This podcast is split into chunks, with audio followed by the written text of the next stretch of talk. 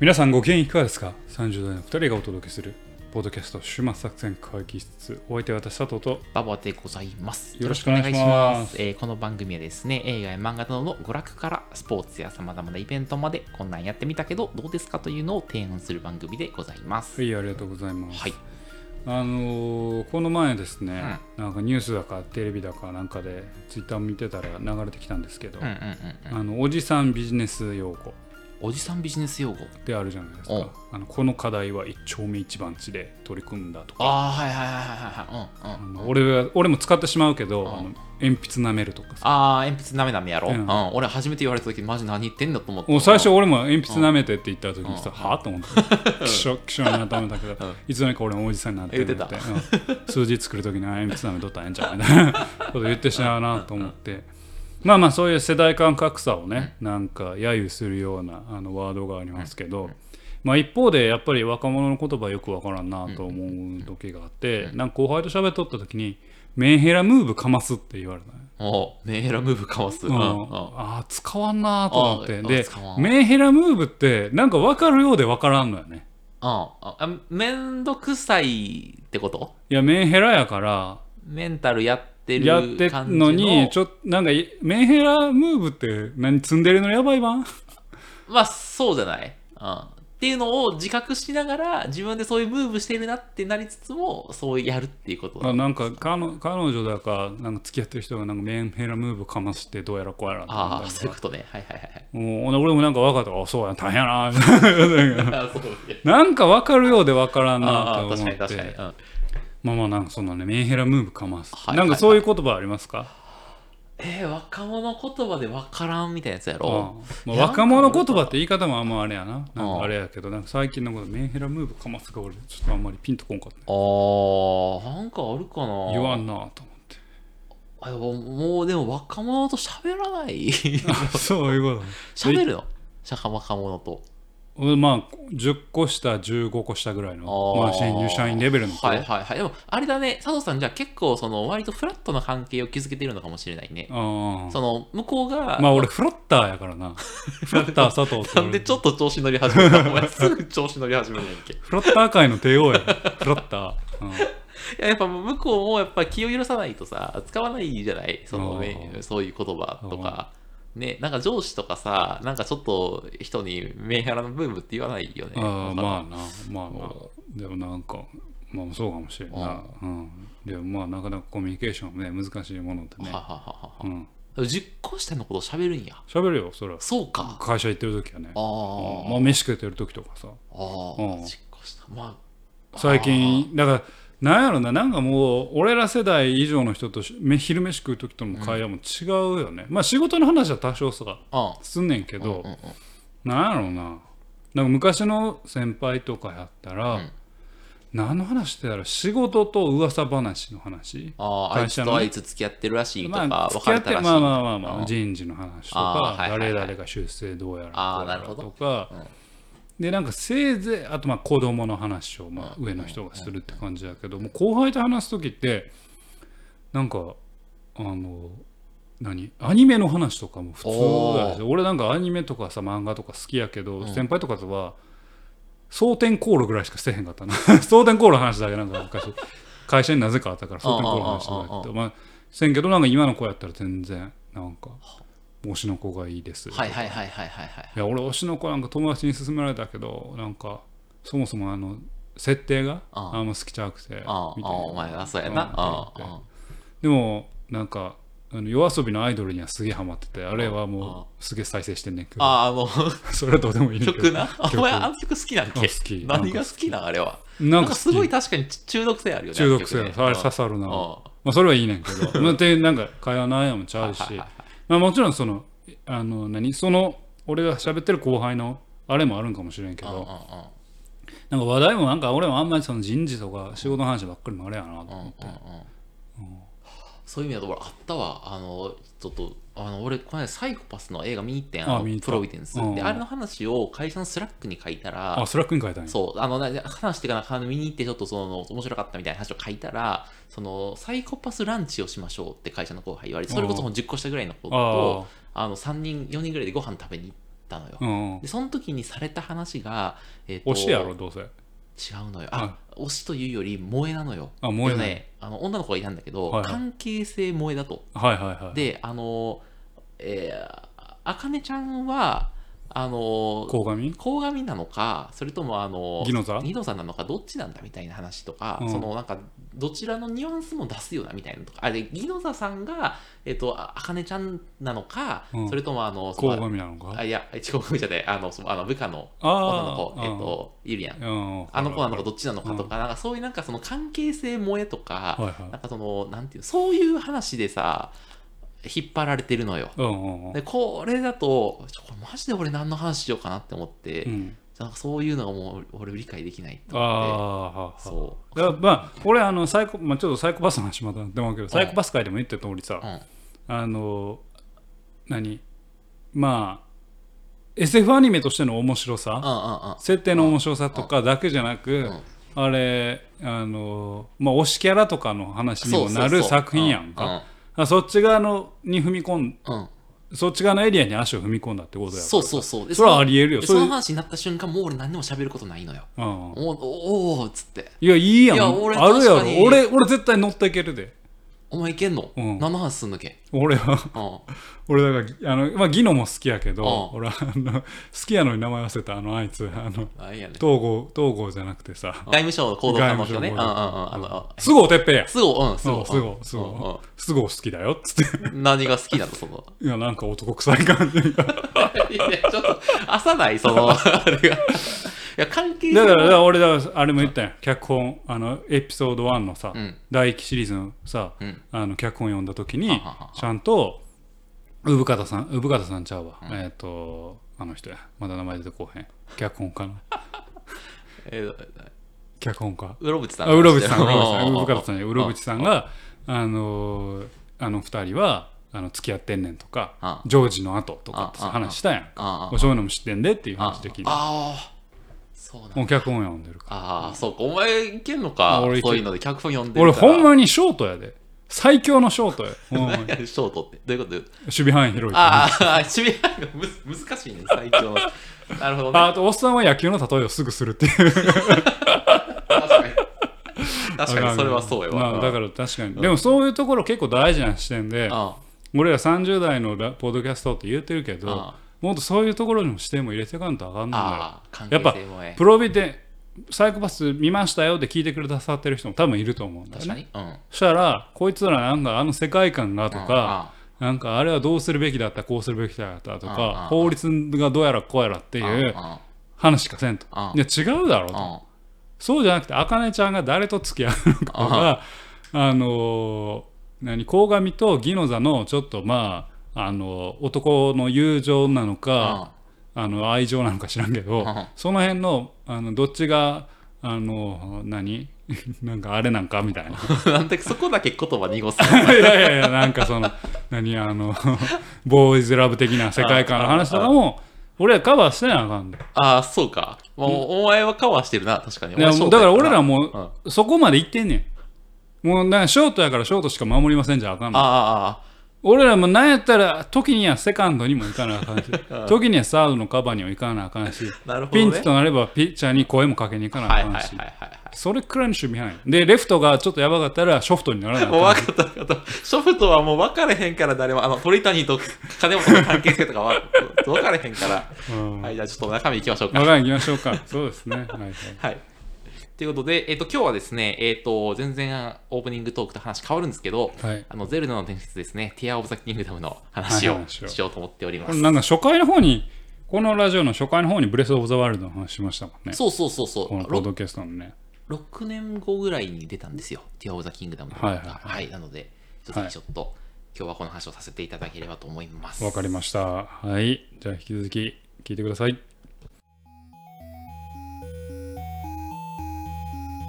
さあということで今日も会議を始めていきましょう。い今日はですね、今日はですねまあ、ゼゲルダーをムのゲームの話です、はい。久々にゲームの話ですね。はい、ゼルダの伝説、ティア・オブ・ザ・キングダム、通称、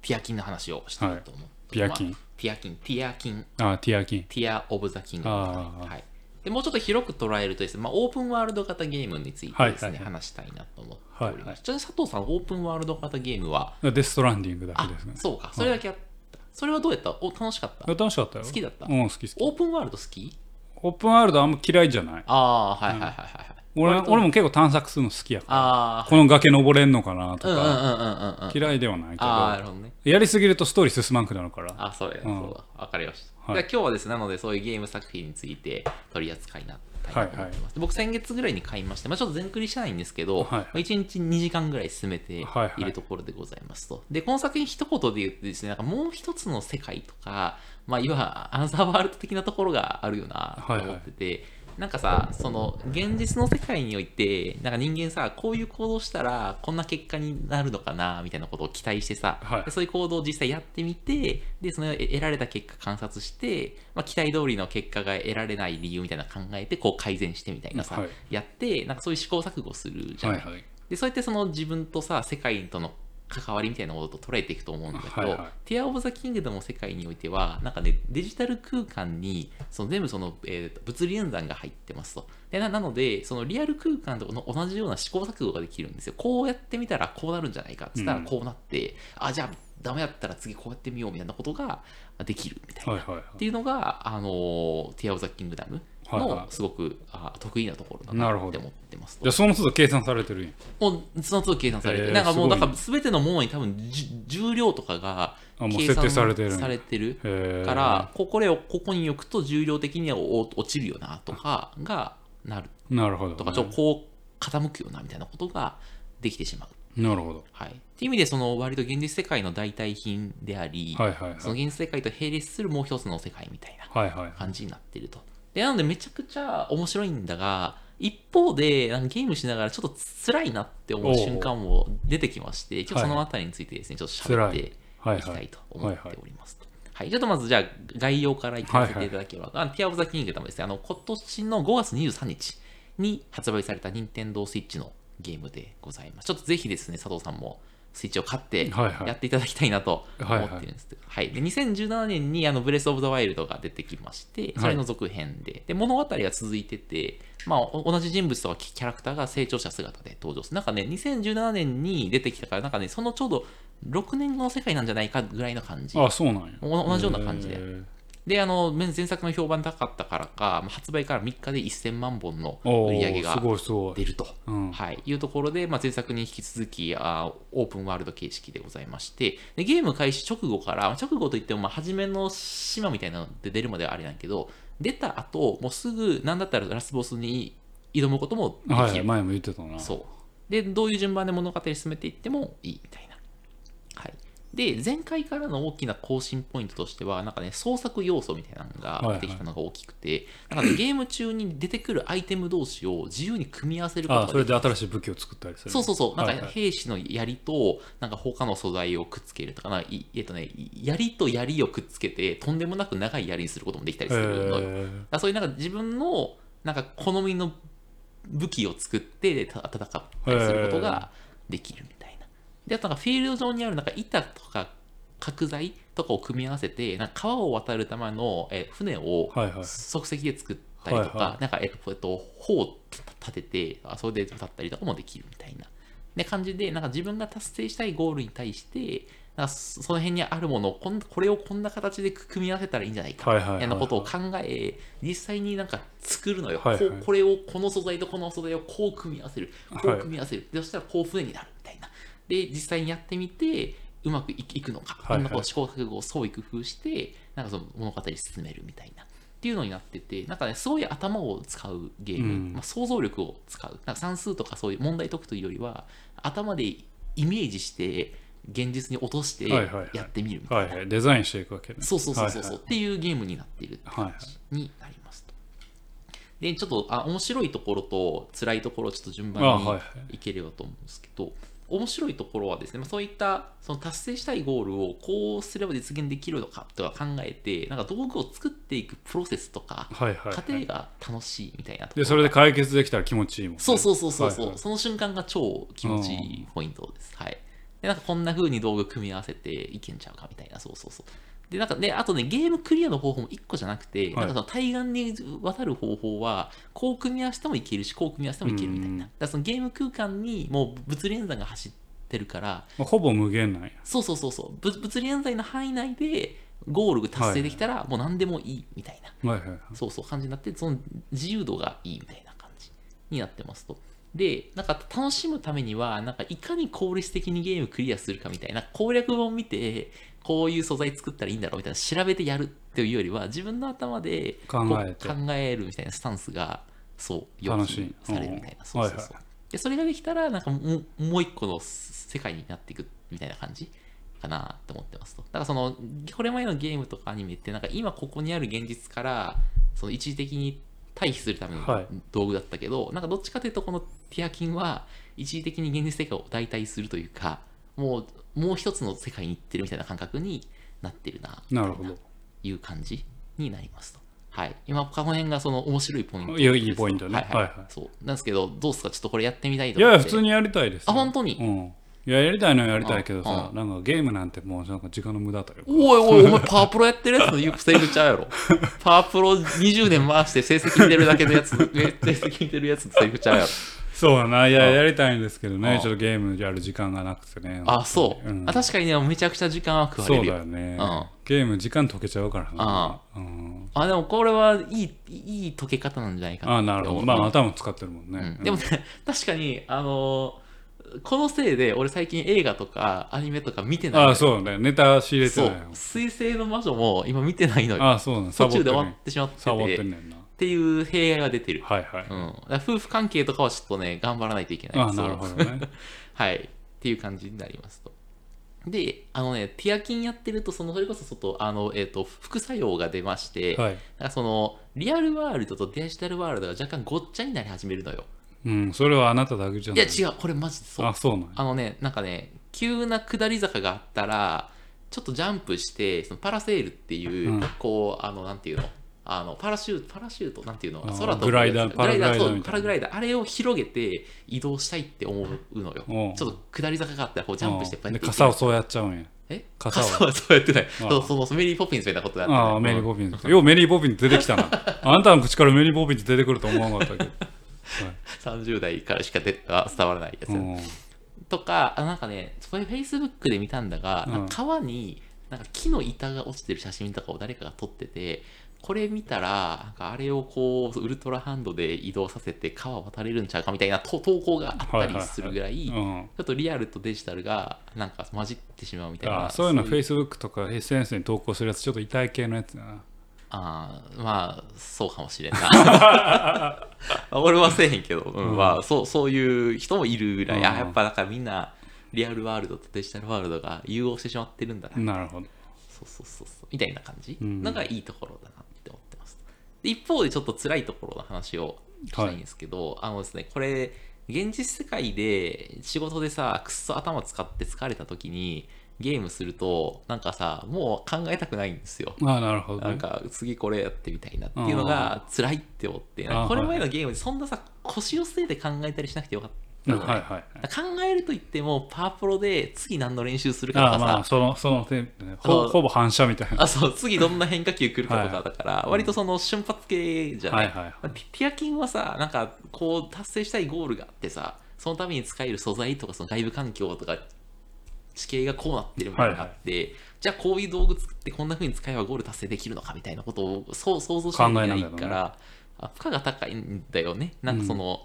うんで仕事後にやるともうこれ行楽サイト見ようかなっていうはいはい誘惑に駆られる時がある、はいはいのがあってでなんかそのまあ言ってみれば面倒くさいのよ、はいはいはうん、っていうのがあの辛いところいなるほど俺なんだったらこうゲームゲームしながら何回か何回か途中で寝たあそうなんやもう脳が休息をもう求めてうそうんパワ寝プ落ロちしたいゲームしながら寝落ちゲームすしるながら考えるのも辛くなってそんなことやったことないな寝落ちするっていう状態になるっていう、はいはいはいはいはい、っていうのがあるかな。で、なんかその、でなんか小学生ぐらいの子がいるなら、ちょっとこれぜひ買ってあげてほしいなって思っており、なんかすごいその、想像力を鍛えるというな意味るほで、どねすごい教育的マインクラフト的なあ、そうそうそうそうそう。で、学校で教えてくれないものを、なんか教えてくれるといなうるほどか、ね鍛えてくれるみたいなるなほどものとしてなんかすごくいいなとかってなるほそうど。思ったっていうはいそれがまあ今日紹介したい「ティア・オブ・ザ・キング」だったんあですねそうなんですか、はいもっとなんか内容とかの話かなと思ったらそのゲームのあれなんですね、うあの遊び方というかあそうそうそうそうそうに関わって応俺募ねとゲームにはねあんまねストーリーとかで、求ね、メめッセてないージ性求めてないあそうなんやうん俺ゲームにはもうメッセージ性とかストーリー求めてるからなあお前がやってるのはメタルギアやからやろまあデストランディングとかああメのタルステストランディングあのあれですねあえっ、とちえっ、と言ってたな 13K 防衛圏 13K 防衛ス13騎兵防衛権、うんはいはいはいはいああトーリー性の高いねお金そうか確かになるほどね確かにで俺はゲームで遊んでへんねあ見てるでストーリーのに中にも飛び込んでんねんああそういうあ映画はスト映画アニメと漫画はストーリーを眺めてるだけやけど、はいはいはいゲームはストーリーの中に入るなるほど佐藤 in the story もう一回言ってもう一回言って佐藤 into the story やな I'm dive into the story I'm diving into the story なんでちょっといかあのそのいかついおっさんで 喋る いやそうだね、やっぱはい疲れちゃうよねそあういうのしてるあ、とねなるほどねああなたね疲れちゃうあよね俺はでもそうねでもそのそういうダイビングはしてるけどストーリーには入ってないああでもなんかでも、まあ、だ結局ゼルダってあれやお姫様救いに行く話やろえっとね、まあ、今回はそうじゃない。あそうじゃないまそうとも言える。うんあーがちょっと違う。あそうなんだうん。なんか、やっぱねお姫様は助けられるだけの存在じゃないのよ。ああう、もう今ちょっとあれやもんね現代的やから現代的やもんね、んなんかあんまそういうのしたらでおね姫様すごいね、けなげなんだよ。あほうなんなんかあの人のために頑張るんだなって気はすあしてくる。あほうなんそのその物語進めていくと。えだけど、なんかその。ゼルダ姫。ゼルダ姫。うん。ね、だけどそ、そういう、なんていうの、物語、やっぱ、任天堂だからさ、やっぱそういう物語に複雑性を求めるとさ、まあねちょっとやっぱまあね小さいお子さんができなくなっー、そうてしまうじうゃない。んうだかんら、その、うん、そこはやっぱりさ、うん、なるほどあと、うん、みんなで楽しめるものにしたいじゃない。ああしたいじゃないあんた任天堂の回し もんかそうですかはいい。でもなんかその、うん。でもなんかね、あの、困ってる人はいるんだよ。物語において。はいはいはで、すごいそれがいろんなとこにで困ってる人がいるから、そのデジタルワールドを体験してたら、結構困ってる人とすぐ出会うんだよ。うんで、メインストーリーだけじゃなくて、サブストーリーもたくさんあって、で、そういう困ってる人を今日は救うみたいなうんので、なんか、あの、今日は救ったなみたいなんで、一日をおあとラストまでどれくらいなのえっとね、俺は今、えっと、ラスボスにもうあいいいつでも挑戦できるんだけど、えっとまあ、多分正規のルートを通って次ラスボスかなみたいなところまで来たあああそうねもう50時間ぐらいやあどのぐらいやってんやろ時間は見てないわでもそうかなでもまだでもそんなやってっかなでもやってる5030ぐらいかなああでもなんかまだまだやり込み要素はあると思ってへーる全然なんかこれまで見過ごしてるとこあるしなるほどねうんわかりました、はい、ちょぜひちょっとオープンワールそドうですのねゼルダをそうですねお盆休みおじいちゃんおばあちゃんあのお孫さんにね買ってあげてはいかがでしょうかなんでお前自分やらない体に。 いやいや、俺、だから、うん、まあ、もう PS4 しかないからな、うちにあはあ、スイッチがない、スイッチがないからはいはいはいなは。ういんそうか。うんまあ、ちょっとぜひちょっとこれは、は、はいいはい、わかりました。いただきたいというところで。はい、なのでぜひですね、はいあの、ティア・オブ・ザ・キングダム買おうかどうか悩んでる方は、はいぜひちょっと、そういうデジタルワールド、もう一つの世界が手に入りますので、はいはいおすすめでございますというところと、まあ、ぜひ、子供に買ってあげてほしいというところが、えー今日の伝えたいメッセージでございました。はい。はい。というわけで、今回お送りしましたのは、ゼルダの伝説、ティア・オブ・ザ・キングダムでございます。はい。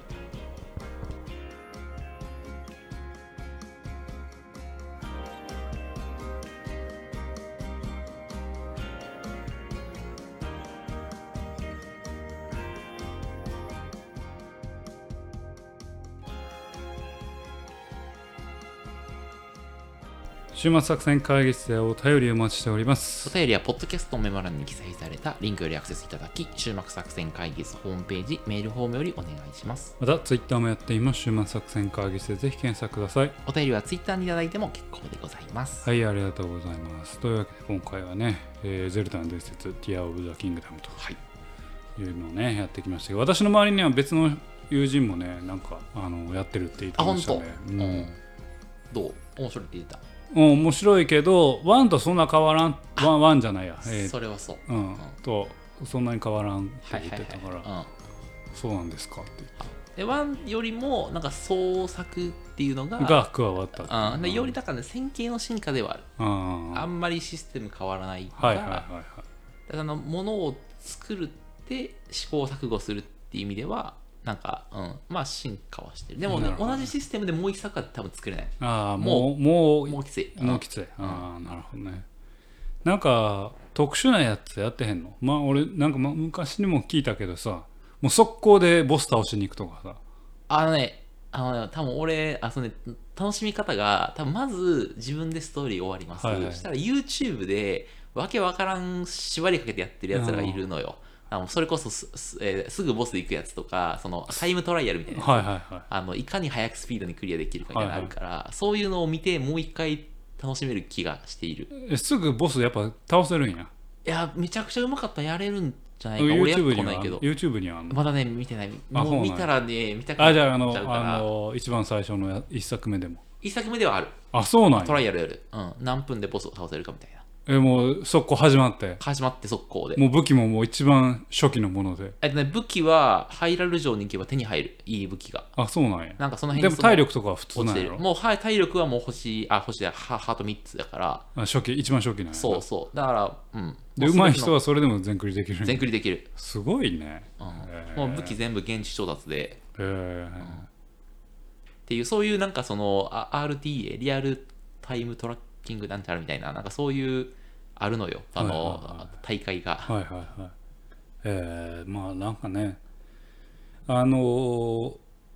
ゲームというかね、遊びっていうのは、その遊び、ゲームを用いて新たな遊びを発明できるかどうかっていうのがそのゲームの良さだと思うんほうですほうよほうね。ほうおう急になんかええええ話し始めたないやいよやし行こうその話しようぜ、うだんからそのなんじゃあゼルダの伝説だけで言えば、その全部クリアするだけっていうのは、まあ、もちろん与えられた遊びやんか、うん与えられてない遊びうんうん例えばこれこれこういうことをするとこういうことが起きるんだみたいな、はいはいはいはい例えばタイムトラックで遊んでみようとか、そういう遊びが広がっていくっていうのはまあいい作品の一つかなまとあいうふうにそうだね思いますね。確かにだからその昔ゲームが批判されてたのは遊びの限定性をしてしまうっていうことなんだけど、はいはいはいはいもうそうじゃないと思うよねオープンワールドのゲームとかは、遊びの限定性っていうのをだいぶ なんやろもう取っ払ってるというか、あのまあ子供なんてさなんやろなあのへ変な話なんか積み木1個あればなんか変な物語作って遊ぶみたいなのを、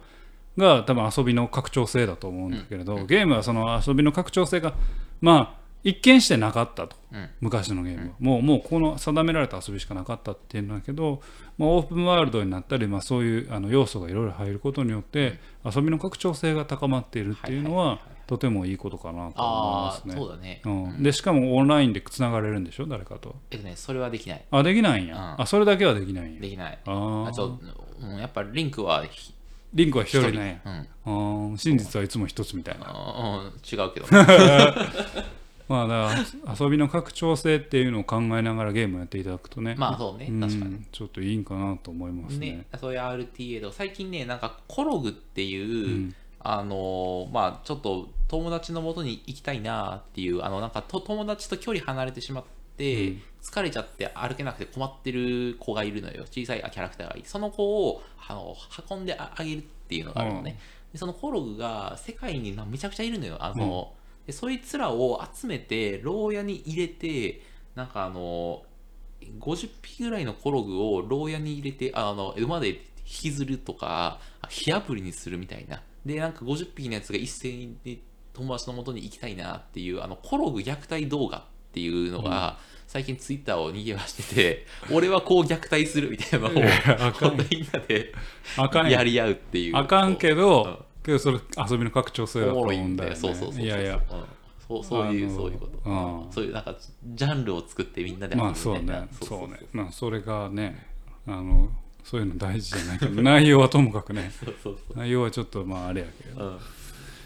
まあ、それがね虚構の力なのかもしれないおいおいお前先週のあれや ないかでお前それルール改変ちゃうからな全くそうルールの中まであいまかあ、に遊ぶまあ、確かにまあルールは改変してるっちゃしてるかそうそうそうでもそれによって誰も幸せ誰か幸せになってるのかその人がが幸せになってる新しいコミュニティが生まれるあそうやな確かにあーまあまあそまのあ通りやはい、ということで、ねはいあのーポッドキャスト終末作戦会議室もね、はいあの拡張性があるんでねほう聞き方をねほう変えていただくとポほうッドキャスト終末作戦会議室の楽しみ方がいろいろわかるんじゃないかなとなるほど思いますよね、ほううん、してその楽しみ方とは例えばよく聞いてると、例えばこの回とこの回同じ日に撮ったなってあー分かるとか この話題とこのギャグなんかこの前後でつながってるああなーとはいはいはいかはいはいはいうんそういうのは分かるあるそれがあのポッドキャスト週末作戦会議室の拡張性まあそうかもそれはそうかもしいや知らんけど はいというわけでお送りしてまいりましたポッドキャスト週末作戦会議室本日はこれに手を開きれない開きお相手は私佐藤とババアでございましたまた聞いてくださいさよなら